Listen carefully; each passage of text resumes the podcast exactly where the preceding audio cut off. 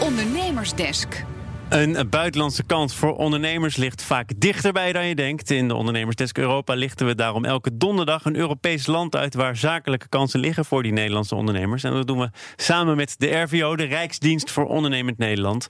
In opdracht van het ministerie van Buitenlandse Zaken struinen ze het buitenland af voor die ondernemers. En vandaag gaan we naar Portugal. Was al aangekondigd, Jerk Opmeer. Uh, vorige week. Toen uh, zei je nog van ja, we gaan naar Portugal. Even kijken wat we daar gaan doen. Nou, we weten het inmiddels, hè? Ja, we weten het inmiddels. Uh, ik dacht het al een beetje, maar ik was nog niet helemaal zeker. Nee, luchthavenontwikkeling en met name de passagiersbeleving. in Portugal wordt op dit moment heel veel geïnvesteerd. Ruim een miljard in de aanleg van en vernieuwing van luchthavens.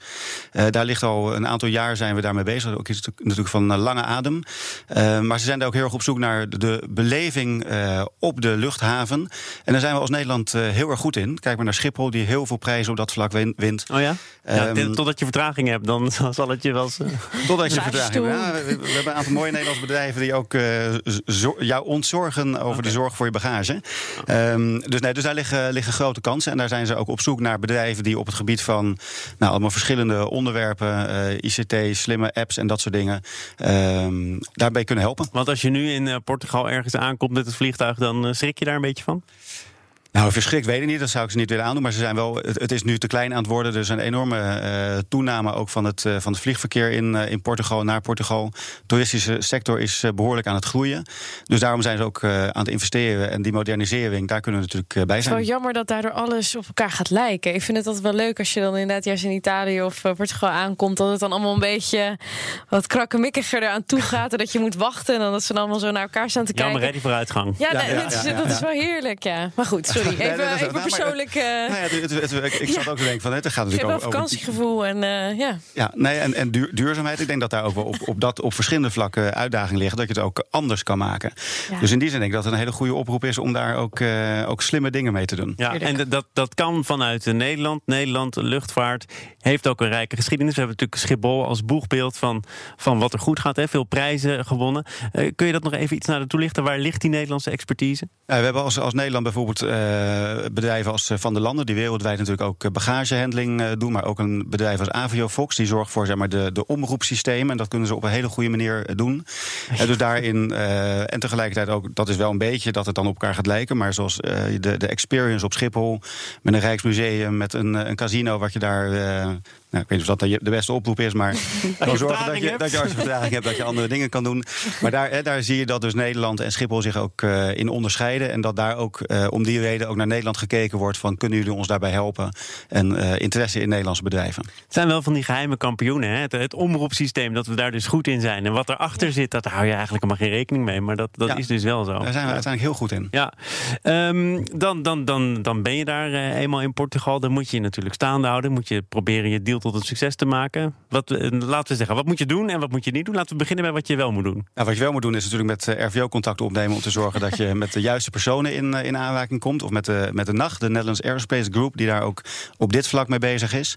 Um, en in Portugal moet je zorgen dat je de, de informele netwerken... op een goede manier vormgeeft. Dus je moet echt investeren in je relatie met mensen. Niet meteen op de, nou, zeg maar, de traditioneel Hollandse manier snel zaken gaan doen.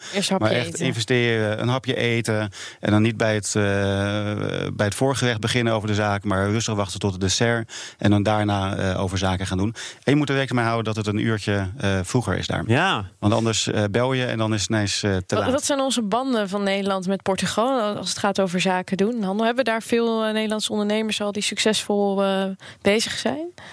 Uh, ik heb de, de cijfers niet uit mijn hoofd, hm. maar er zijn behoorlijk wat Nederlandse ondernemers. Het is natuurlijk niet een, een, een markt zoals uh, Duitsland, nee. Frankrijk, et cetera, nee. maar we hebben behoorlijk veel goede relaties. En ik denk dat met de, met de ontwikkelingen, de hervormingen de afgelopen tijd, waardoor Portugal ook in die zin een, een stabielere uh, economie heeft gekregen, dat het ook, ook toeneemt. en bijvoorbeeld met, een, met organisaties als Web Summit, waar natuurlijk ook heel veel ja. exposure ja. uitgaat voor start-ups, maar ook voor daarmee aandacht voor andere dingen krijgt, dat de relatie tussen Nederland en Portugal ook behoorlijk versterkt is. En dan denk je dat je ergens bent, maar dan moet je nog wel eventjes begrijpen en je realiseren dat een Portugees sowieso geen nee zegt.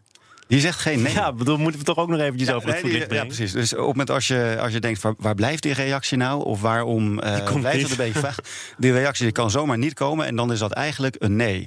Dus hou daar rekening mee, jij moet zelf die conclusie trekken. Want ze zijn niet zo direct zoals wij Dat dat vind ik eigenlijk toch ook een gekke manier van zaken doen, toch? Dat je dan zelf maar moet concluderen dat het hem kennelijk niet wordt. Ja, dat is, eh, dat is ingewikkeld. Maar dat is ook het, dat is weer het mooie van internationaal zaken doen. Dat je op die manier steeds rekening moet Helpt houden. de met RVO ook bij die cultuurverschillen eh, begeleiden, duiden?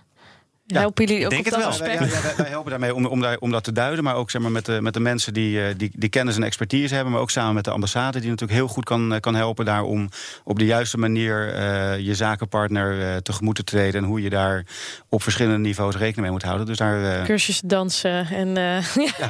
ja, mooi fado zingen. En, en de, de Portugese overheid zit je niet per se in de weg met allerlei vergunningen, stempeltjes, dat soort zaken. De Portugese overheid is een overheid als in ieder geval alle andere. Dus ja, vergunningen, ja, stempeltjes en, eh, en bureaucratie. En die is misschien nog wel iets meer dan hier. Dus ja, moet er wel rekening mee houden. Eh, en zeker dit soort eh nou ja, lange termijn trajecten, dat, dat kost natuurlijk wel wat lange adem.